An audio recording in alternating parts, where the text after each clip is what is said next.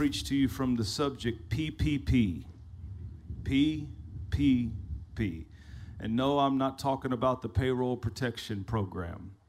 I'm talking about the purpose protection program. Father, help us in the name of Jesus as we preach your word. In Jesus' name, amen.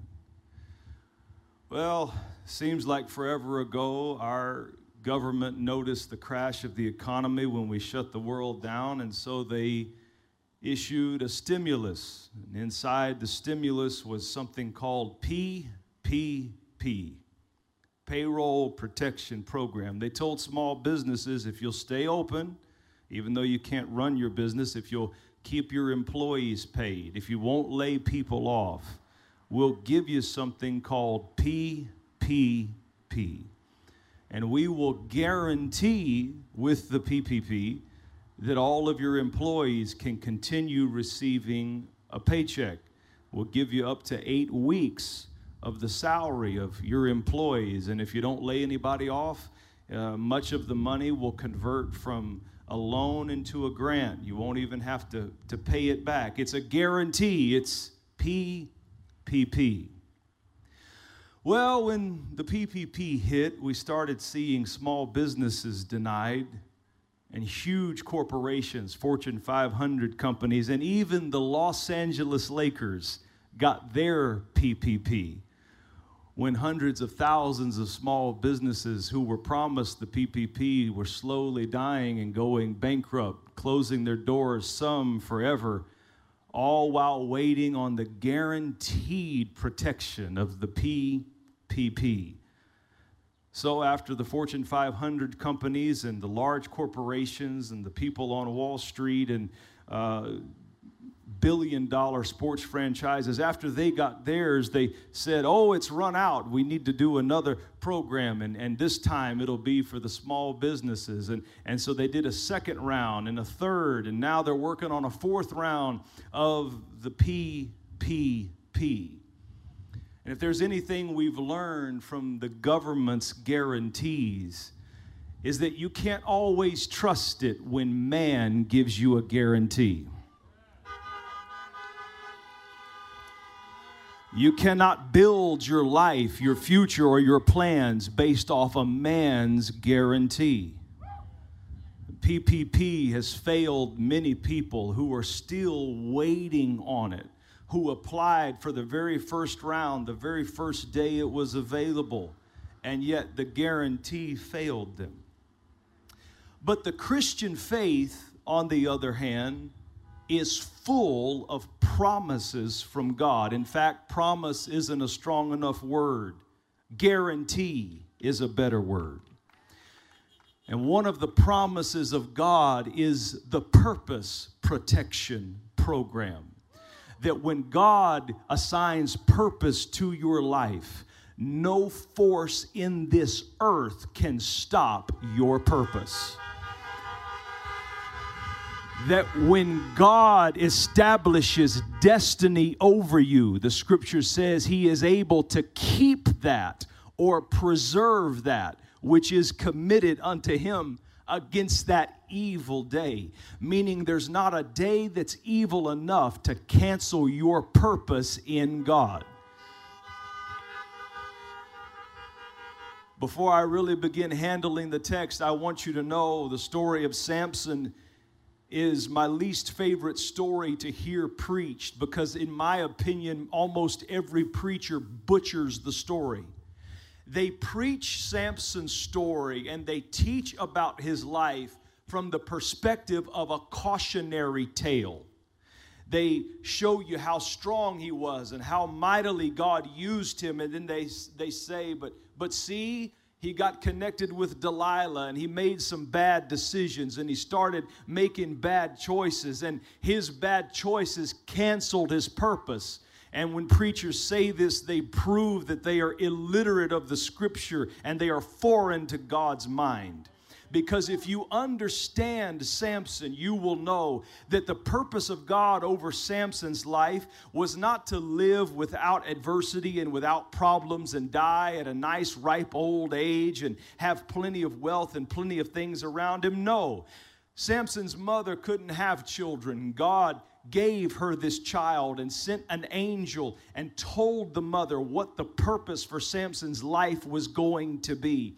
And God let them know his main purpose in life was to deliver Israel from the hand of the oppression of the Philistines. And if you consider that Samson's number one purpose, his reason for living, his reason for being born was destroying Philistines, and then you read the last verse that we read in the text the scripture says that in Samson's death, he killed more Philistines than he ever did in his life. You cannot conclude any other conclusion other than Samson fulfilled his purpose in God. Not even his mistakes were able to cancel the purpose of God in his life. And I want to tell you, not even your mistakes can cancel the purpose of God in your life. Not even your failures or your flaws or your losses can cancel the purpose of God in your life. Now, sure, God offers us an easier road to get there, and we'll discuss that in a minute. Sure, there are some things, there's some pitfalls in life that through wisdom and obedience we can avoid. But stop canceling people's destiny just because they have a fall. Stop canceling people's destiny just because they go through a down season and make mistakes. Our God is a God who sees the end from the beginning, and He wouldn't have told me about it in the beginning unless He had already seen it in the end. Our God is a God of strategy, of meticulous planning, of meticulous order, and when He speaks a thing in the beginning, it will happen before the end, one way or the other.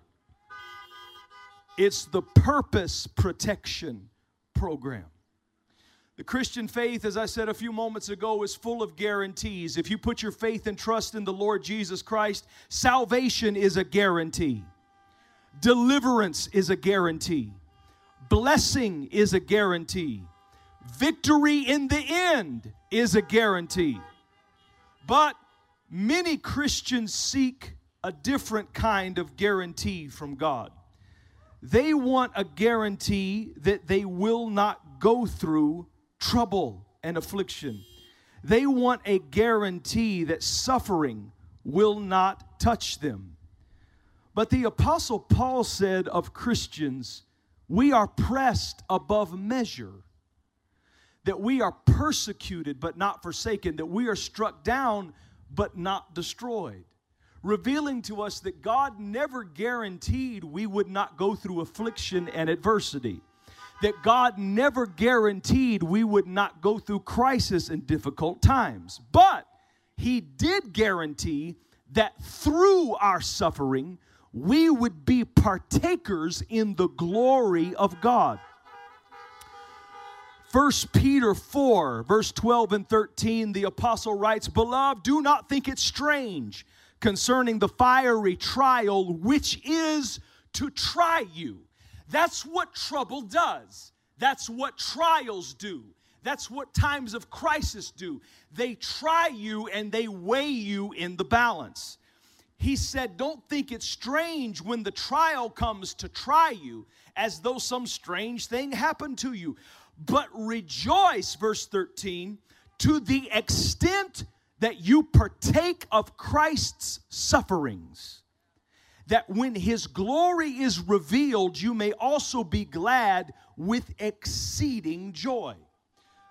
Peter reveals that a Christian suffering is different than the suffering of everyone else in the world. Did you hear what I said? A Christian suffering is different than any other person suffering in the world. Why? Why? Because when a Christian suffers, it attracts the glory of God. What? What is the glory of God? We talk about it a lot, but what is it? The glory of God is the thing that makes God unlike anything else. The glory of God is the essence of his nature manifested in the earth. The glory of God is the supernatural substance of all that He is. The closest analogy, and it's not a perfect analogy, but the closest analogy I can give you is the glory of God is the inward substance of the life of God. Like what our blood is to us, that's what the glory of God is to Him if you get my blood, you get all of my DNA signatures and all of the makeup that makes me me. You get all of the levels that's going on in my body. You get all of the genetic information. You get everything you need about me, information wise and essence wise, if you get my blood. It's the same thing with God and His glory. His glory is the thing about Him that makes Him unlike anything else. It's the thing that distinguishes Him from the rest of creation. It's the thing that makes Him able to do what He does, which is unlike anything else. And so Peter has dropped a bomb of revelation on Christians concerning suffering. He says, when you suffer as a Christian, your suffering attracts the glory of God. We see this in the life of Jesus. Jesus suffered on the cross. He suffered at the whipping post. He suffered with nails through his hands and feet. He suffered when they took him down and they buried him in a borrowed tomb. But after his suffering, the glory of God was revealed, and not even death was strong enough to hold Jesus down when the glory was revealed. So, what Peter is teaching us is, is your greatest suffering will produce your greatest breakthrough. The greater the difficulty in your life that you are going through, the greater the glory of God, the inner substance of his power that will manifest in your life. The other thing he wants us to know is that God will not allow you to face something that he has not already given you the strength to handle. Paul said, Paul said, I can't believe it. As hard as I've been pressed, I should have been crushed. As hard as I've been struck down, I should have been destroyed. But somehow and some way, even after as hard as I've been pressed, I am still here. Anybody in the place today know what it's like to be pressed? Anybody watching online right now know what it's like to be pressed? Anybody know what it's like to live through a pressing season? I like coming to church and praising God with pressed people. Praise sounds different coming out of pressed people. Worship feels different coming out of pressed people. Now, most people want to be delivered from adversity, meaning it never touches them. But if it never touches you, it cannot perform the work of revealing and trying your faith. That's what Peter said. Our trials and adversity reveal whether there's real faith down in your spirit or not. You, you can't tell if there's real faith or if it's just fake church talk until the fire comes. You can't tell if there's real faith in God that you believe the Word of God more than you believe the news, that you believe the Word of God more than you believe the government, that you believe the Word of God more than you believe a doctor or a scientist. You can't tell where you really stand until the fire of affliction is set upon your life. The trials come to separate the posers from the real, genuine article believers. The trial comes to reveal your faith. And when you're standing in faith while you're suffering, it attracts the glory of God. Don't misunderstand me. You heard me say that suffering attracts the glory of God, but listen, not everybody's suffering does. The only suffering that attracts the glory of God is a person of faith who's suffering and yet still believing. In the trial and yet still believing. Things falling all around him, but still standing in faith, going through the difficulty, saying, God, no matter what I see or what I hear or what I think in my natural mind, I still believe your word has the final say. That's the kind of person whose suffering attracts the glory of God. And I want to tell you to all of you who've been pouting on God, saying, Why did God let this happen to me?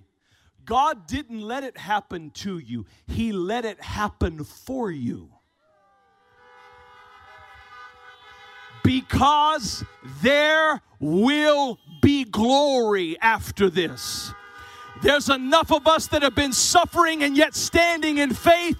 There will be glory after this. There's enough of us who have kept on pressing. There will be glory after this.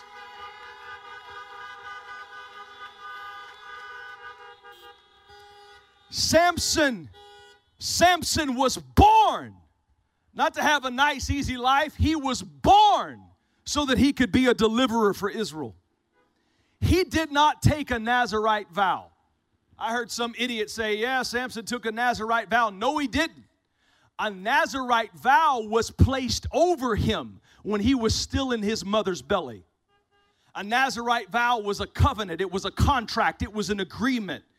It was a way for a human being to establish a contract with God. The tenets of the Nazarite vow were very simple. He wasn't allowed to have any alcohol, he wasn't allowed to touch anything dead, and he wasn't allowed to ever put a razor upon his head. His purpose was to deliver his people from the Philistines, meaning he would live in a constant state of conflict with the enemy. And he didn't choose the fight, his purpose chose the fight for him. Did you hear what I said? He didn't, as a person, choose the warfare, his purpose chose it for him. Sometimes you can't help the fights you have to take on. And we realize a prophetic principle from the text that the intensity of our warfare may only be the identifier of the intensity and the call of the purpose of God on your life. Your purpose will draw your enemies to the surface. The greater the enemies, the greater the purpose. Listen to me. The greater the warfare you go through in any certain thing, the greater the purpose. The warfare wouldn't come unless the purpose was so great that the enemy did not want it to be completed. You understand what I'm saying? Let me bring this into the practical. Some of you that are having serious trouble with your children right now. They're acting up. Things were, were, were bad at school before all of this, and things have been worse since all this started. Their behavior's not right. Their relationships with others aren't right. Just everything's going wrong with the child, and you're worried about your child. I want you to press pause on the worry for just a minute and consider the other side of it. Why is the enemy fighting so hard against that child? Why is the enemy doing everything he can to drive division between you and that child and change your perspectives of each other? Why? It could be that the child has great purpose and the enemy's trying to snuff out the purpose now because he knows if the child keeps on going, he's going to walk right into or she's going to walk right into the purpose God destined for them. Or if you're struggling mightily in your marriage right now and things have been tight in the house, things have been difficult and your communication is frayed, everything's tense, everything's difficult, you've thought about quitting on the relationship, just press pause for a second and consider why are you being fought so hard? Why is the enemy trying to push you two away from each other? Why does the enemy bombard your mind with thoughts of getting out and thoughts of quitting and thoughts of giving up? It's because that relationship has a purpose that the enemy does not want you to stay together in order to see. There's something coming that's bigger than what you're seeing right now, and the enemy desperately doesn't want you to continue because he wants to cancel the purpose. The warfare is always over the purpose. And the greatest strategy the enemy has against us is to cause us, hear me, people of God, hear me Hear me as I give you a revelation of what your enemy wants to do. The enemy's greatest strategy, his best weapon, is to cause us to look at our future with doubt and fear and unbelief, believing that tomorrow will be worse than today believing that next week will be worse than this week, believing that next month and next year will be worse. He wants you to look at the future with negativity. I'm not judging you, I love you, but you need to stop putting those negative posts on Facebook saying that if we reopen, we're all gonna die and everybody's gonna get sick and everybody's gonna perish. Have you forgotten as a Christian that your Bible you say you believe still says that the power of life and death is in your tongue. And when you speak certain things and you post certain things and you put certain things out there, you have to ask yourself the question what source is motivating me to put this out? Is this God or is this the spirit of this age and the spirit of this world? Is this faith or is this doubt? Anything motivating you to look toward your future with fear is the work of the enemy. I don't think you heard me. I don't think you heard me. And he will often disguise it under the guise of caution and safety and all of those kind of things. But when you boil it all the way down, fear will always just be fear, and faith will always just be faith. You can't have a little of both inside the same phrase. Fear is fear, faith is faith, and anything motivating you to fear is not of God. God has not given us the spirit of fear, but the spirit of power and of love and of a sound mind. Anything motivating you to look at the future with negativity is not coming from God. We have a brilliant enemy. Jesus said that the children of darkness are wiser, they're brighter, they're more intelligent than the children of light. We have a brilliant enemy. He will use any delivery method that he has to in order to get you to buy into fear. If it's causing you to doubt your future, if it's causing you to believe that things will get worse for you instead of better, if God has not proven himself to you up until this point, what more can he do? If God hasn't proven he's a man of his word, what more can he do? If God hasn't proven he can keep you, what more could he do?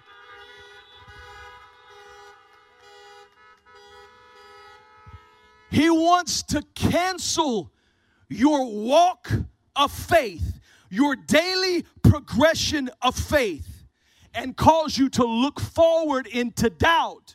He wants to seduce you into walking by what you see with sight rather than walking by what you hear from the Word of God, walking by faith. Why? Because if He can cause you to look at the future with doubt, then you will not have the faith you need to lay hold of the purpose when you reach the day.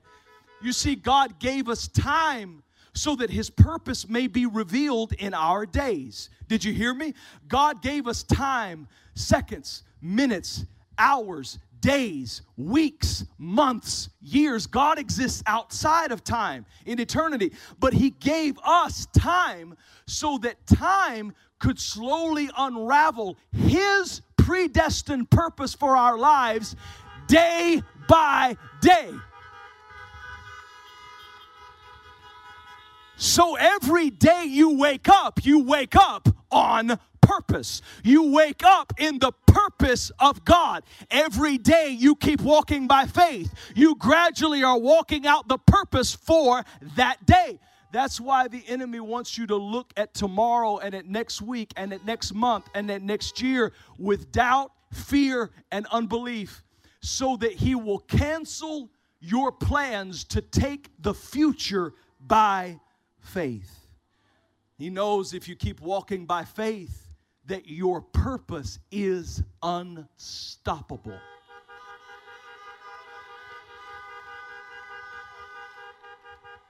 All of Samson's life, the enemy was attacking his purpose. It looked like the enemy was just attacking him. No, the enemy was attacking his purpose. All of your life, the enemy has been attacking your purpose. It's not as much about you as it is about the purpose that God put in your life to be accomplished by your days, your weeks, your months, and your years. The Philistines hired someone to seduce Samson. The scripture says in Judges 16:4 that he fell in love with her, that he loved her with his heart. Be careful with that because when it comes to attacks, the enemy will often use what you love to attack you. The enemy will often try to gain a door of access to your heart by attacking something that you love. The enemy's wise. He knew that he couldn't come and attack Samson head on. Anyone that attacked Samson head on failed miserably because of the glory of God revealed in his life. So instead of attacking him head on, they got somebody that he could fall in love with and they sent the attack through them. Listen to me, people. If anybody loves you, if you have anybody in your life and you know that they love you, you need to make an agreement and a covenant with yourself that you will not allow yourself to become a tool of the enemy in their life, that you will not allow yourself to become a puppet that the enemy can twist and turn to hurt the people that you love. He loved Delilah. And in verse 5 and 6, she started asking him, Tell me where the source of your strength lies. Why can't we defeat you? Why can't any of the Philistines, no matter how many come against you, why can't we find success? How is this great strength possible? What's the source of it? And finally, Samson breaks down and tells her that he has a Nazarite covenant with God, that it's his connection to God through an established covenant that allows spiritual, supernatural force to flow through his natural body. He tells her that the source of his strength is his spiritual connection to God. Basically, the Nazarite vow was simply a covenant, an agreement that God made with a human being that enacts spiritual law. For Samson, it was a Nazarite vow. For us in the New Testament church today, we don't have a Nazarite vow, but we do have a covenant of faith that's sealed and bonded by your faith in the name of Jesus Christ. The scripture said, Whoever calls on the name of Jesus Christ in faith shall be saved. That's the tenets of the faith covenant. That you believe in your heart and you confess with your mouth after hearing the word of God, which produces faith according to Romans 10. That inward belief and outward confession signs and seals a covenant, an agreement, a spiritual connection bound by covenant between you and God. And Samson revealed that that was the source of his strength. So the scripture says that Delilah lulled him to sleep. And she had someone come in and shave the seven locks of his hair. It's interesting because hair is made up of strands. Those of you that have a full head of hair, it, it, you stand back from a distance and it looks like just one thing, unless it's blowing in the wind like mine is right now. But, but it's not just one thing, it's, it's many thousands of strands held together. And this is prophetic revelation revealing that God's covenant with us is established in strands. The scripture says that a threefold cord is not easily broken. The ministry gift of the New Testament church was established in strands. There's five of them the apostle, the prophet, the evangelist, the pastor, and the teacher. The gifts of the Holy Ghost are established in strands. There is nine of them. The functions of the practical roles of the New Testament church was established in strands. There's 16 of them. In other words, with God, it's not one thing, it's often many things tied together. But when Delilah shaved Samson's head, she was severing the final strand of the covenant that he had made with God. You will remember the Nazarite vow had three strands. He wasn't allowed to drink strong drink. Well, he had already done that. He wasn't allowed to touch anything dead. But if you know your Bible, you'll remember when he was walking on the road, he saw a carcass of a dead lion with honey inside it and he stopped and he reached in the dead carcass of the lion to eat the honey. that was another strand that he had severed. He was literally holding on to his purpose by a strand. There was one thing left that he hadn't violated. There was one law left that he hadn't broken, and it was shaving his head.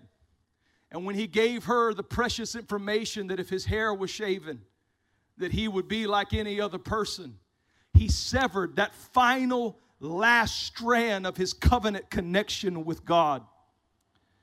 Seven locks from his hair represented the seven spirits of God. God had literally put the identity of his spirit on Samson's life.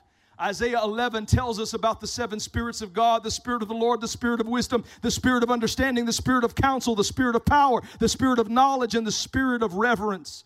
But when she cut that hair, she cut his spiritual connection to God. Then she said, The Philistines are upon you, Samson. He said, No problem. I'll get up and go shake myself as I have at other times, and I'll get the victory. But the scripture says he did not know that the Lord had departed from him when the final strand of the covenant was broken. He went out and he went through the motions. He did all the things that he normally would do, but the power had left him. And the reason many Christians are being wounded by the devil in this season is that we've been shaking ourselves and going through the motions, but the power is not there because strands of our covenant relationship with God have been cut. And we come to church and we say the right things and we act the right way, but there's been a severance on the inside of our spiritual connection with God. There are several strands to your covenant of faith hearing the word of God preached regularly and allowing it to convict you. That's a strand of your faith. When the word of God preached no longer convicts you, it means you are beside yourself and you think you have arrived. Even if you are a leader or a pastor, you should not be able to sit under too many messages of the preached word of God without feeling conviction in your spirit. Because John said, if we say no, we have no sin, we lie and deceive ourselves, and the truth is not in us. One of the purposes of the word of God is to convict sin and to keep you from lying to yourself. So when it is preached, it raises your issues to the forefront so you can say, Lord, forgive me of that. Help me repent and turn away from that. It's one of the strands. But where there is no conviction, there is no repentance. That's another strand of our faith connection with God if you're not regularly seeking the Lord in repentance, if you're not regularly falling on the rock to be broken before Him and saying, Lord, if there's anything in me unclean that's not like you, wash me and purge me, take it out of me, create in me a clean heart and renew in me a right spirit. I know I'm not perfect. I know there's flaws. I know there's sin. So I come every day, like Jesus said, and I say, Forgive us our debts as we forgive our debtors. Forgive us of our sins as we forgive those that have sinned against us. It's a strand of your covenant. The words you speak are a strand of your covenant connection with God. James said in his epistle, how can bitter and sweet water flow out of the same cistern or flow out of the same well? That when there's bitterness in you, the way you know is it leaks out through your speech. And when you are regularly speaking bitter words, sour words, salty words, nasty words, it's a strand of your covenant. Those of you that have made the decision to stay away from church, Maybe this is your first time logging on in a while. You made the decision just to hunker down and stay away. The scripture still says in Hebrews to forsake not the assembling of yourself together as believers. Why? It is a strand of your covenant connection with God. It's one of the seven locks of your hair. It's one of the strands of your covenant agreement. And the enemy wants to break every strand. How you live your life, your morals, your integrity. It's a strand of your covenant connection with God. It doesn't mean you're saved or not. You're saved because of what Jesus did. But your choice to hear what the Word of God says concerning your lifestyle after salvation, your choice to obey that and walk in that is one of the strands of your spiritual connection to God that gives you force in the earth. So there's a lot of us shaking ourselves. There's a lot of us going through the motions, but the motions have no power unless God's Spirit is attached to it.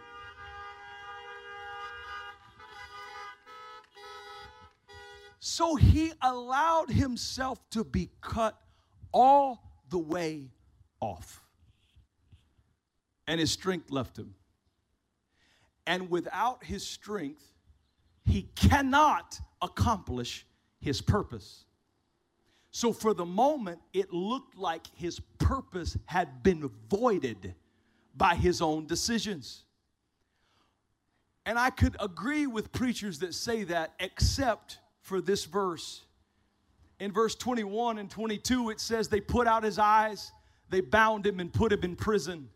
And they made him grind in their meal house, walking around in circles. But then it says, However, the hair of his head began to grow again. The word, however, is an adverb used to contradict something that was previously established. So, what is the scripture saying? Saying, yes, he was bound. Yes, he was cut off.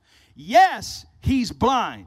However, his hair began to grow again, teaching us the powerful point that yes, your spiritual connection to God can be severed and cut, but it can also be restored because of his grace.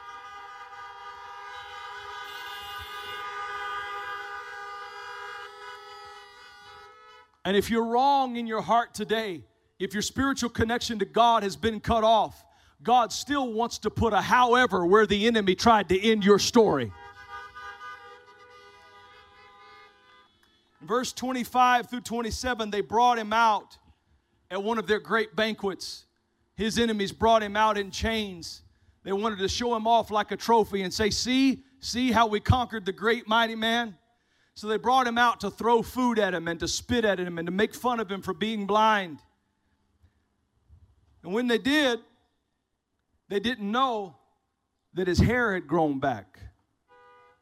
His covenant connection had been restored.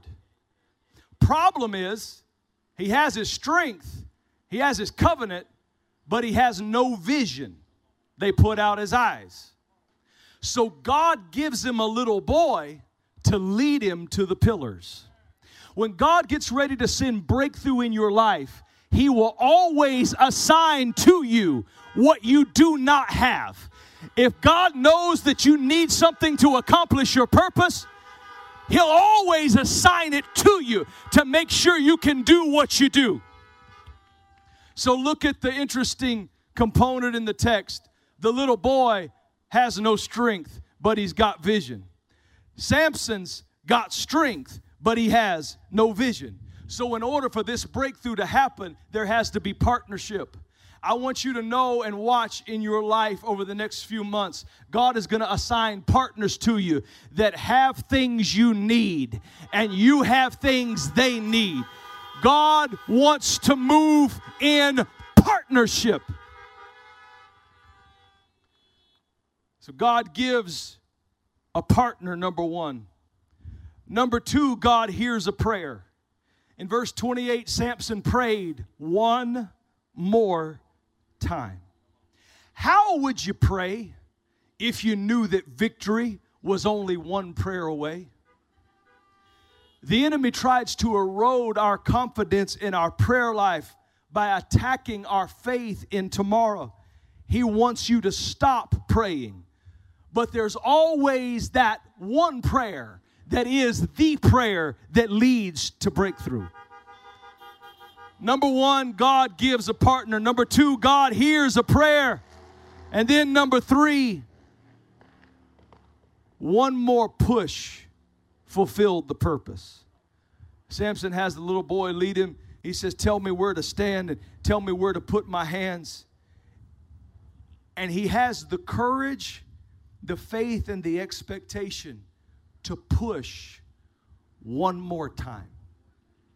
The problem with the crisis we've been going through, it's not been to destroy us in one blow, it's been to try to wear us down.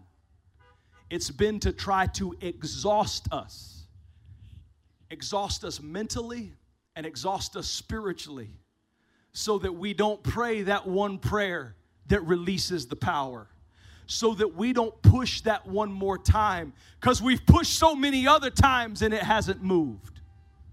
But God wanted to teach His people through this text that there's always a prayer, there's always a push, there's always a partner that will lead to victory. There's always a prayer, there's always a partner, there's always a push. There's always a prayer, there's always a partner, there's always a, a put, there's always a prayer, there's always a partner, there's there's always a put, there's always a PPP, a purpose protection program. And God orchestrated it to where that final push fulfilled a lifetime of his purpose with the deaths of his enemies. That all he had done up to that point in his life was not as successful as that one last push. I want to talk to tired people. I want to talk to frustrated people. I want to talk to people who are going through hell in your house, hell with your children, hell in your marriage, hell in your finances. And the enemy slowly started to make you believe that tomorrow's not going to be better and next week's not going to be better and there's not going to be any relief from this. God sent me here to tell you about the PPP, the Purpose Protection Program.